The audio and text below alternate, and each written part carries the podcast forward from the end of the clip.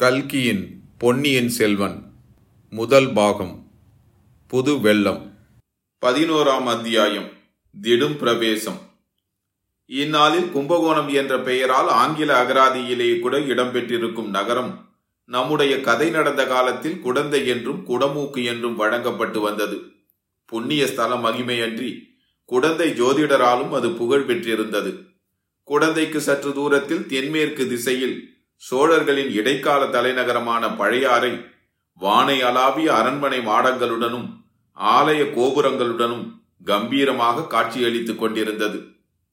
பழையாறை அரண்மனைகளில் வசித்த அரச குலத்தினர் அனைவருடைய ஜாதகங்களையும் குடந்தை ஜோதிடர் சேகரித்து வைத்திருந்தார்.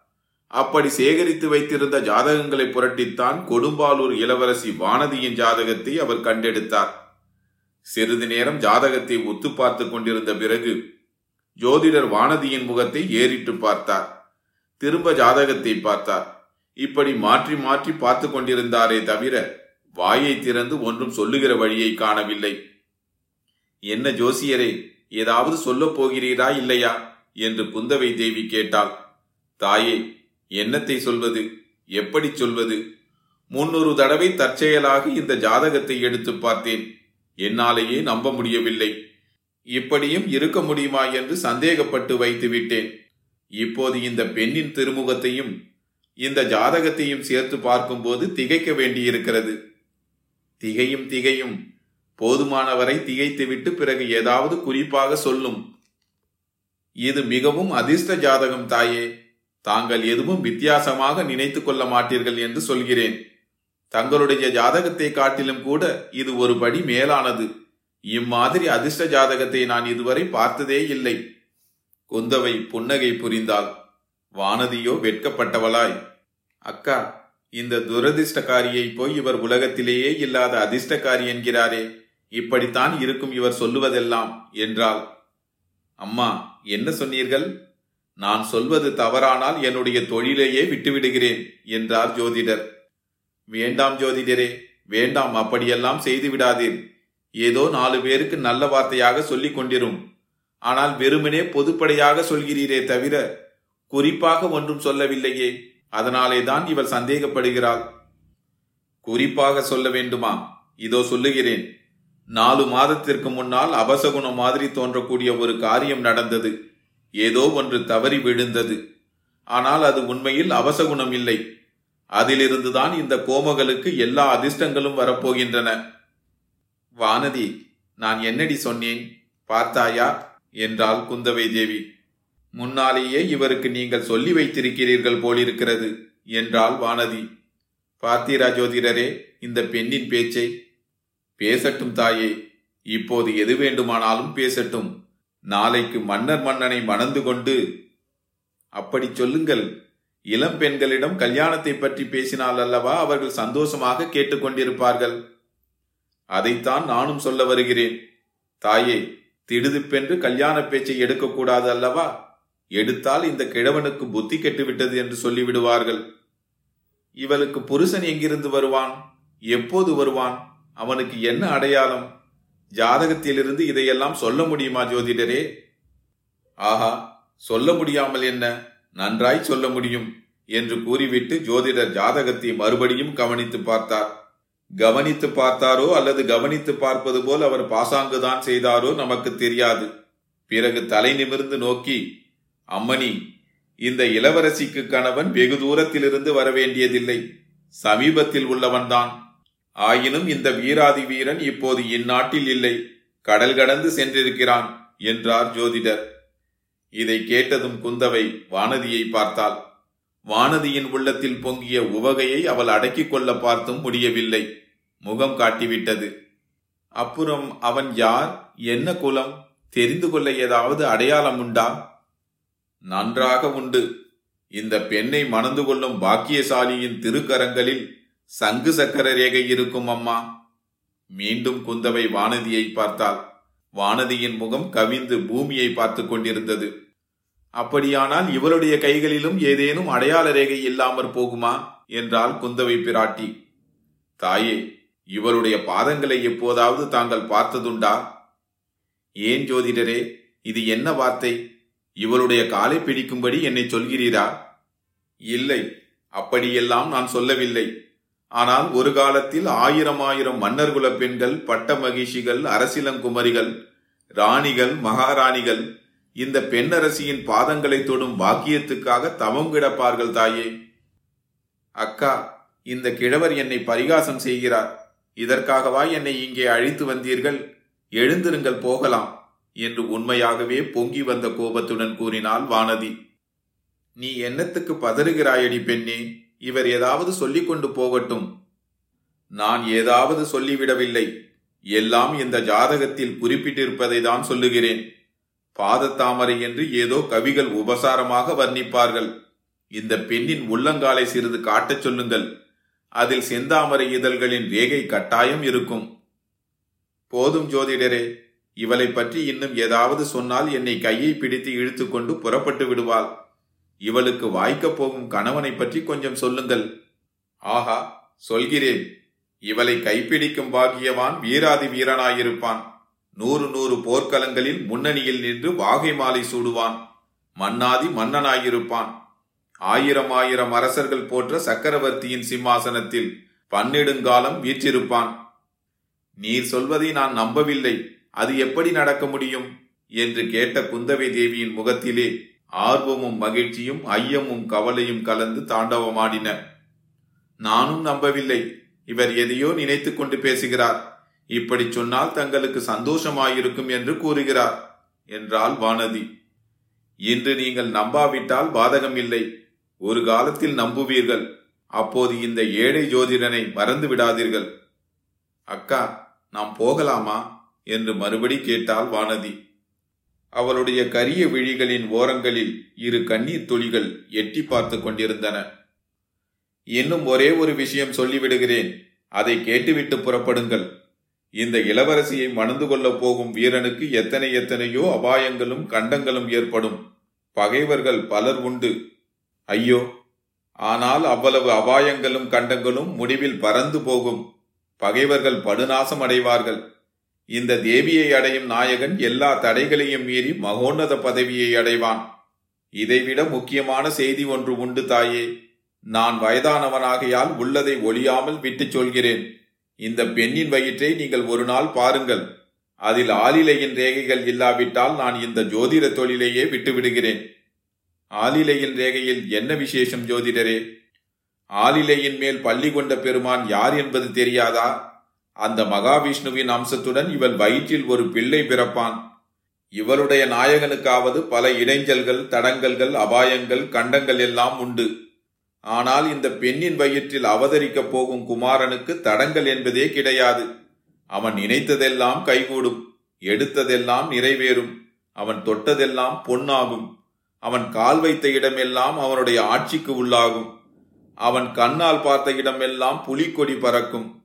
தாயே இவளுடைய குமாரன் நடத்திச் செல்லும் சைன்யங்கள் பொன்னி நதியின் புது வெள்ளத்தைப் போல எங்கும் தங்குதடையின்றி செல்லும். ஜெயலட்சுமி அவனுக்கு கைகட்டி நின்று சேவகம் புரிவாள். அவன் பிறந்த நாட்டின் புகழ் மூவுலகமும் பரவும். அவன் பிறந்த குலத்தின் கீர்த்தி உலகம் உள்ள அளவும் நின்று நிலவும். இவ்வாறு ஜோதிடர் ஆவேசம் வந்தவர் போல் சொல்லி வந்தபோது குந்தவை தேவி அவருடைய முகத்தையே பார்த்து கொண்டு அவர் கூறிய வார்த்தைகளை ஒன்றுவிடாமல் விழுங்குபவள் போல் கேட்டுக்கொண்டிருந்தாள். அக்கா என்று தீனமான குரலை கேட்டு திடுக்கிட்டு திரும்பி பார்த்தாள். எனக்கு என்னமோ செய்கிறது என்று மேலும் தீனமாக கூறினாள் வானதி. திடீர் என்று மயங்கி தரையில் சாய்ந்தாள். ஜோசியரே சீக்கிரம் கொஞ்சம் தண்ணீர் கொண்டு வாருங்கள் என்று குந்தவை சொல்லிவிட்டு வானதியை தூக்கி மடியில் போட்டுக்கொண்டாள் ஜோதிடர் தண்ணீர் கொண்டு வந்தார். குந்தவை தண்ணீரை வாங்கி வானதியின் முகத்தில் தெளித்தாள். ஒன்றும் நேராது அம்மா கவலைப்படாதீர்கள் என்றார் ஜோதிடர். ஒரு கவலையும் இல்லை அவளுக்கு இது வழக்கம். இந்த மாதிரி இதுவரையில் ஐந்தாறு தடவை ஆகிவிட்டது. சற்று போனால் கண் விழித்து எழுந்திருப்பாள். எழுந்ததும் இது பூலோகமா கைலாசமா என்று கேட்பாள் என்றாள் குந்தவை. பிறகு சிறிது மெல்லிய குரலில் ஜோசியரே முக்கியமாக ஒன்று கேட்பதற்காகவே உங்களிடம் வந்தேன். நாடு நகரங்களிலே சில காலமாக ஜனங்கள் ஏதேதோ பேசிக் கொள்கிறார்களாமே. வானத்தில் சில நாளாக வால் நட்சத்திரம் தோன்றுகிறதே. இதற்கெல்லாம் உண்மையில் ஏதேனும் பொருள் உண்டா? ராஜ்யத்துக்கு ஏதாவது ஆபத்து உண்டா? மாறுதல் குழப்பம் ஏதேனும் ஏற்படுமா? என்று இளைய பிராட்டி கேட்டாள். அதை மட்டும் என்னை கேட்காதீர்கள் தாயே. தேசங்கள் ராஜ்யங்கள் ராஜாங்க நிகழ்ச்சிகள் இவற்றுக்கெல்லாம் ஜாதகமும் கிடையாது ஜோசியமும் சொல்ல முடியாது. நான் பயின்ற வித்தையில் அதெல்லாம் வரவில்லை. ஞானிகளும் ரிஷிகளும் மகான்களும் யோகிகளும் ஒருவேளை ஞான திருஷ்டியில் பார்த்து சொல்லலாம். இந்த ஏழைக்கு அந்த சக்தி கிடையாது. ராஜரீக காரியங்களில் நாள் நட்சத்திரம் ஜாதகம் ஜோசியம் எல்லாம் சக்தி ஏற்று போய்விடுகின்றன. ஜோசியரே மிக சாமர்த்தியமாக பேசுகிறீர். ராஜாங்கத்துக்கு ஜாதகம் பார்க்க வேண்டாம். ஆனால் என் தந்தையை பற்றியும் சகோதரர்களை பற்றியும் பார்த்து சொல்லலாம் அல்லவா? அவர்களுடைய ஜாதகத்தை பார்த்தால் ராஜாங்க ஜாதகத்தை பார்த்தது போல் ஆகிவிடும் அல்லவா? சாவகாசமாக இன்னொரு நாள் பார்த்து சொல்கிறேன் அம்மா. பொதுவாக இது குழப்பங்களும் அபாயங்களும் நிறைந்த காலம். எல்லோருமே சிறிது ஜாக்கிரதையாக இருக்க வேண்டியதுதான். ஜோசியரே என் தந்தை பழையாறையை விட்டு தஞ்சாவூருக்கு போனதிலிருந்து எனக்கு ஒரே கவலையாயிருக்கிறது. முன்னமே சொன்னேனே தாயே மகாராஜாவுக்கு பெரிய கண்டம் இருக்கிறது. தங்கள் குடும்பத்துக்கும் பெரிய அபாயங்கள் இருக்கின்றன. துர்காதேவியின் அருள் மகிமையினால் எல்லாம் நிவர்த்தியாகும். அக்கா நாம் எங்கே இருக்கிறோம்? என்று வானதியின் தீன குரல் கேட்டது. குந்தவையின் மடியில் தலை வைத்து படுத்திருந்த வானதி கன்னிமைகளை வண்டின் சிறகுகளைப் போல கொட்டி மலர மலர விழித்தாள். கண்மணி இன்னும் நாம் இந்த பூலோகத்திலே தான் இருக்கிறோம். சொர்க்கலோகத்துக்கு அழைத்து போக புஷ்பக விமானம் இன்னும் வந்து சேரவில்லை. எழுந்திரு. நம்முடைய குதிரையை பூட்டிய ரதத்திலேயே ஏறிக்கொண்டு அரண்மனைக்கு போகலாம் என்றாள் குந்தவை. வானதி எழுந்து உட்கார்ந்து கொண்டு நான் மயக்கம் போட்டு விழுந்து விட்டேனா? என்றாள். மயக்கம் போடவில்லை. அக்காவின் மடியில் படுத்து கொஞ்சம் தூங்கிவிட்டாய் தாலாட்டு கூட பாடினேன். உன் காதில் விழவில்லையா? கோபிக்காதீர்கள் அக்கா. என்னை அறியாமலேயே தலை கிருகிருத்து வந்து விட்டது. கிருகிருக்கும் கிருகிருக்கும். இந்த ஜோசியர் எனக்கு அப்படி ஜோசியம் சொல்லியிருந்தால் எனக்கு கூடத்தான் கிருகிருத்திருக்கும். அதனால் இல்லை அக்கா இவர் சொன்னதையெல்லாம் நான் நம்பிவிட்டேனா? நீ நம்பினாயோ நம்பவில்லையோ? ஆனால் ஜோசியர் பயந்தே போய்விட்டார். உன்னை போன்ற பயங்கொல்லியை இனிமேல் எங்கும் அழைத்து போகக்கூடாது. நான் தான் ஜோதிடரிடம் வரவில்லை என்று அப்போதே சொன்னேனே நீங்கள் தானே என் குற்றம்தான். எழுந்திரு போகலாம். வாசல் வரையில் நாலு அடி நடக்க முடியுமா? இல்லாவிட்டால் இடுப்பில் எடுத்து வைத்துக்கொண்டு போக வேணுமா? வேண்டாம் வேண்டாம் நன்றாய் நடக்க முடியும். சற்று பொறுங்கள் தாயே தேவியின் பிரசாதம் தருகிறேன். வாங்கிக் கொண்டு போங்கள் என்று ஜோசியர் சொல்லிவிட்டு ஓலைச்சுவடியை கட்டத் தொடங்கினார். ஜோசியரே எனக்கு என்னவெல்லாமோ சொன்னீர்கள். அக்காவுக்கு ஒன்றுமே சொல்லவில்லையே என்று வானதி கூறினாள். அம்மா இளைய பிராட்டிக்கு எல்லாம் சொல்லியிருக்கிறேன். புதிதாக என்ன சொல்ல வேண்டும்? அக்காவை மணந்து கொள்ளப் போகும் வீராதி வீரர் அசகாய சூரர் என்று குந்தவை குறுக்கிட்டு சொன்னான் சந்தேகம் என்ன? மகா பராக்கிரமசாலியான ராஜகுமாரர் முப்பத்தி இரண்டு சாமுத்திரிகா லட்சணமும் பொருந்தியவர். புத்தியில் பிரகஸ்பதி வித்தையில் சரஸ்வதி அழகிலே மன்மதன் ஆற்றலில் அர்ஜுனன் இளைய பிராட்டிக்கு ஏற்ற அந்த சுகுமாரரான ராஜகுமாரன் எங்கிருந்து எப்போது வருவார்? வருகிறார் தாயே வருகிறார். கட்டாயம் வரப்போகிறார். அதி சீக்கிரத்திலேயே வருவார். எப்படி வருவார்? குதிரை மேல் வருவாரா? ரதத்தில் ஏறி வருவாரா? யானை மேல் வருவாரா? கால்நடையாக வருவாரா? அல்லது நேரே ஆகாசத்திலிருந்து கூரையை பொத்து கொண்டு வந்து குதிப்பாரா? என்று குந்தவை தேவி கேலியாக கேட்டாள். அக்கா குதிரை காலடி சத்தம் கேட்கிறது என்று வானதி சிறிது பரபரப்புடன் சொன்னாள்.